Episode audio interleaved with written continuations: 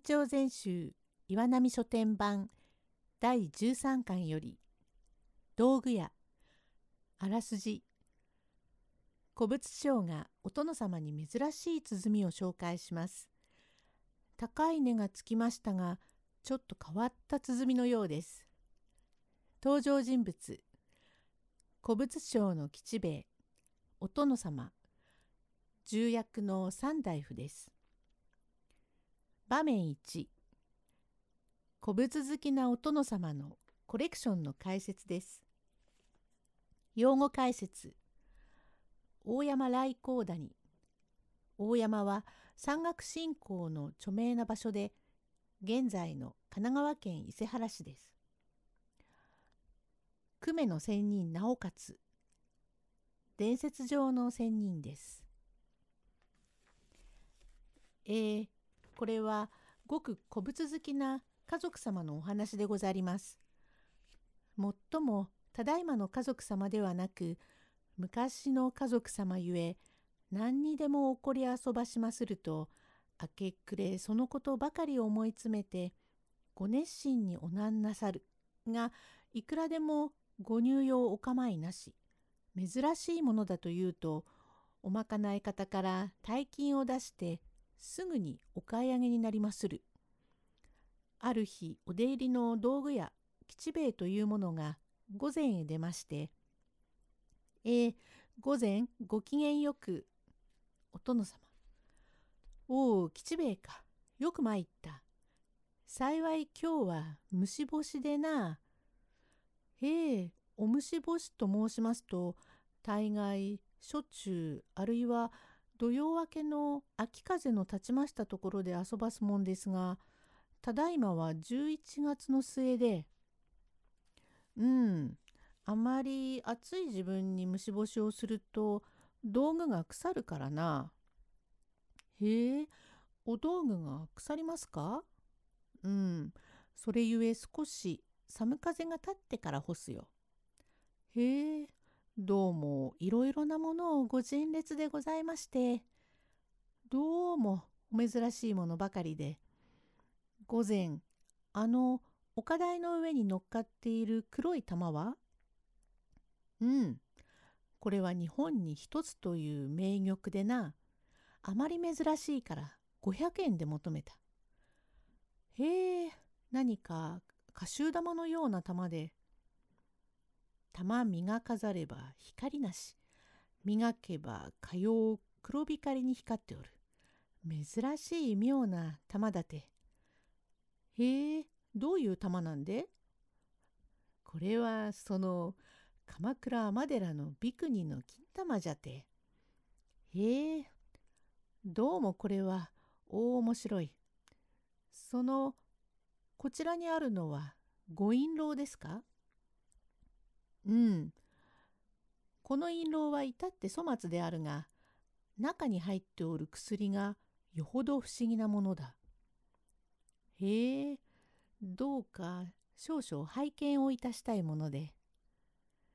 普段はならぬが、今日はその方だから許すよ。中の薬を人となめなめてみろ。悪事、災難、病難、健難、過難、水難、盗難を免れるよ。それはありがたいことで、早速頂戴いたします。舌先にて味わい。少し塩辛うございますな。そうであろう。えこれは何でございます？これはあまり珍しいから700円にて求めたが大山来光谷の大天狗の鼻くそだ。んぷ、これはどうも恐れ入りましたな。そちらにござりますのは？このギアマンの中に白いものが入っておるのだが、見えるかい？へえ、とんと見えませんようで。そうであろう。求めた時からいまだに俺にも見えぬがのあまり珍しいものじゃから300円で求めておいたのじゃ。これは何でげすこれは飲みの金玉の八つ割りだ。へえ、小さいもので、通りで見えません。あの四つでかごのお古いようなものは？これも珍しいから500円出して求めておいたが中心蔵七段目祇園町の一力という茶屋がある。あそこで尾の九大夫がスーッと乗り抜けをしたという籠だ。へへ不思議なものでそちらにございますのはそのウコン木綿のお古いようなものに紐がついてます。これも普段は容易に見せられぬが今日は許す。かぶれ。へいへい、かぶりまして。その紐を顎で結べ。へえ、結びました。かよういたしまして。ふう、妙だな。それをかぶると、悪事災難、病難健難、河難水難、盗難を免れるよ。それはどうもありがたいことで、一体これは何でございます？それは久米の仙人直勝の占めた越中ふんどしだ。へえ、これはどうも汚いことで。今日は何か持参をいたしたか？へえ、今日私が持参をいたしましたものも日本に一品かと存じます。場面に吉兵衛は鼓を紹介します。用語解説面箱能面を収める箱のこと。初音の鼓浄瑠璃義経千本桜に登場する鼓。全く本物のこと。お殿様。はあどういう品じゃ？へえこれでござりますほう霧の梨島さで面箱のようにできておって立派に消化堂で初音の鼓と書いてあるが全くか？へえ全く初音の鼓で。うん、これはどういうわけで初音の鼓というのじゃ？さようでございます。これは桓武天皇の行代理にて雨乞いありしとき大和の国より千年功を経し雌狐お狐二匹の狐を借り出しその生き皮を剥ぎ失礼しました鼓じゃそうにござります。雨の宮は勇めの神楽日に向こうて打つ時は鼓はもとより波の音狐は陰の獣ゆえ雲を起こして降る雨に民百姓の喜びて初めて声を上げしより初音の鼓と名付けました。うん、言われを聞けば面白い。たびたび聞けばやかましい。中を開けてもよいか？どうぞご覧を。なるほど。よっぽど古いものじゃな。見るもむさいような。へえ、すこぶる古物でござります。折り紙等でもあるかい？いえ、数百年経ちましたものゆえ折り紙等はござりませんがお調べ遊ばしますと自然とこのお石中へ狐の声が現れまするということで狐の声が？それは妙じゃな。ちょいと調べてみようか。それが弦の証拠じゃ。いやー、おー、ポンポン、吉兵衛。コンコン。吉兵衛？へえ。その方が泣いたよ。え私は前後忘却いたして、とんとはや夢中でござります。これは珍しいの。早速求めよう。代金は？ええ、100円でござります。いや、300円でも安い。いえ、実は300円なんで。いや、いっぺん100円と申したらそれでよろしい。後に代金を受け取りに参るがよい。へえ、ありがたいことで。早々午前を引き下がり、帰り足に五十役のとこへ来て、えー、お頼み申します。どれ？ええ、道具屋の吉兵衛でげす。ああ、お前が参ったということを旦那はご存知だからすぐに通らっしゃるがよい。では、ごめんくださいまし。えー、こんにちは。いや、おいで。こないだは主樹結構なものをたくさんにもらって気の毒だのどういたしまして。えー、こんちは幸いお虫干しのところへ出ましていろいろ拝見をいたしましたが大層お珍しいものばかりお集めになりましたな。ああ、今日は何ぞあげたかい?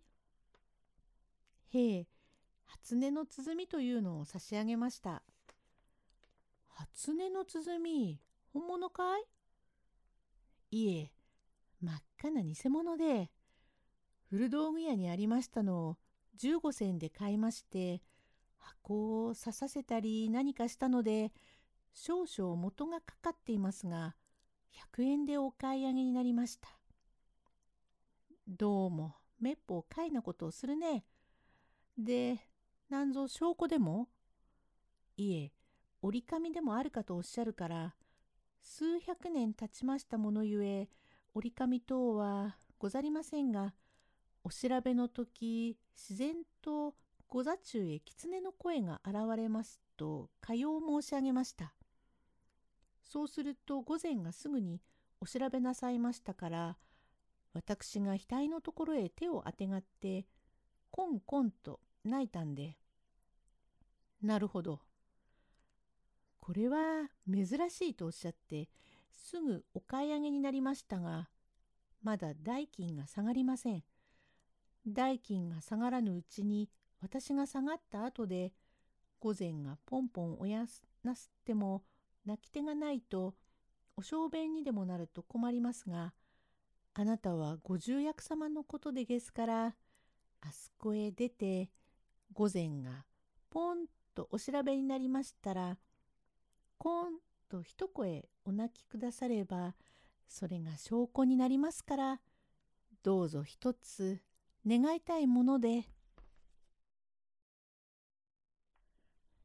場面3三大夫は吉兵衛に頼まれた通り、殿のところに向かうようです。三大夫。それはよいが、どうも、ただでは嫌だな。じゃあ、こういたしましょう。一声で一円差し上げましょう。なるほど。じゃあ、コンコン、コンコンコンで5円か？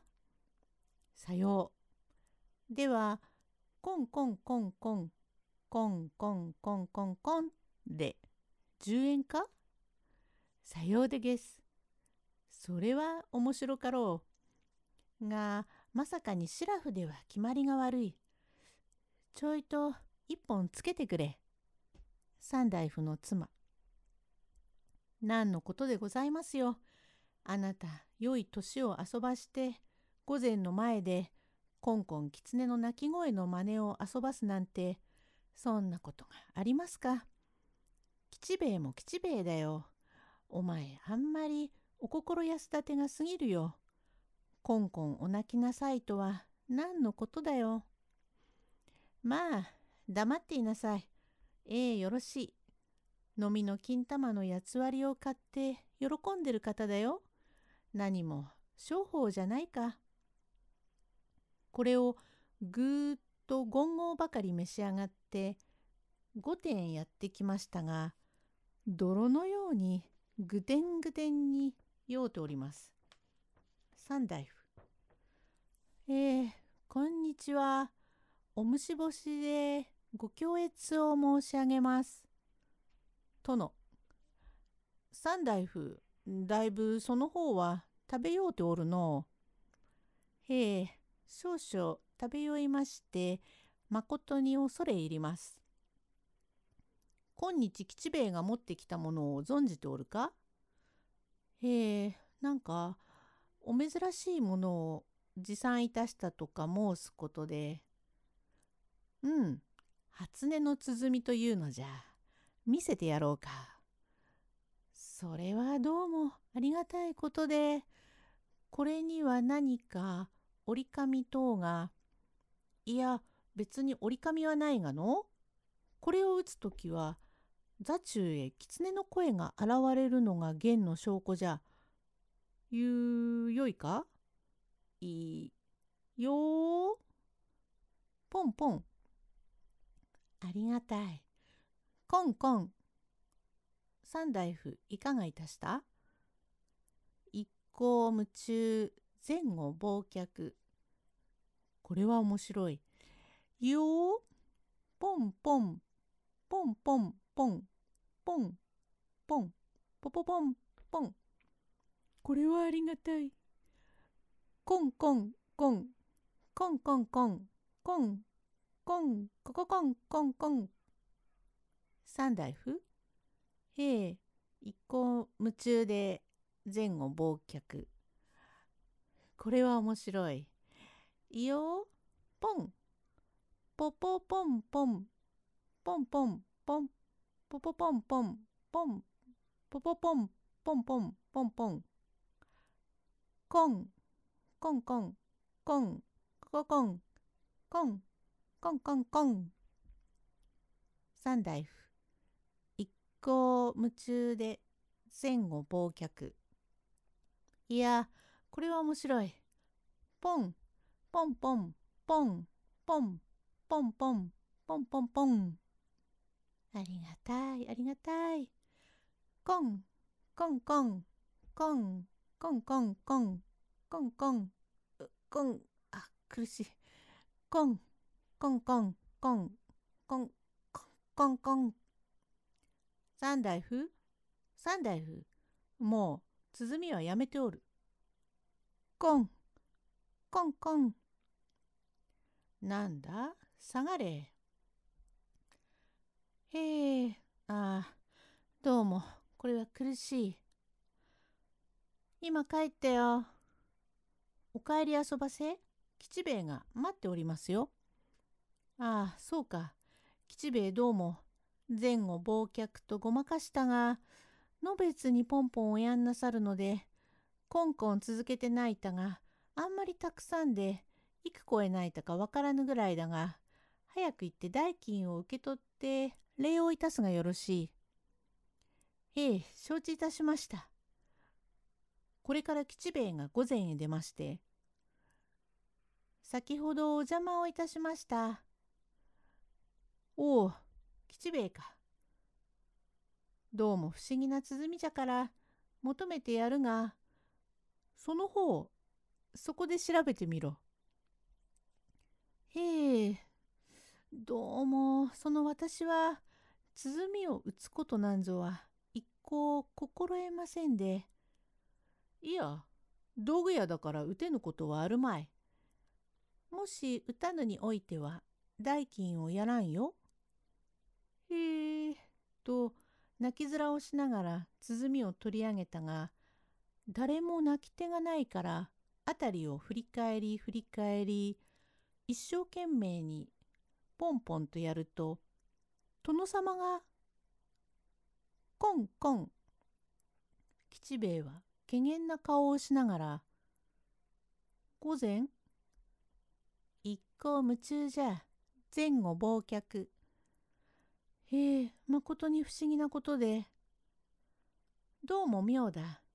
さあ、代金を受け取れ。へえ、午前、これは、一円札がたった一枚で、この代金は百円でございますが、いや、それでよろしい。三大夫と世の泣いたのを差し引いた。おしまい。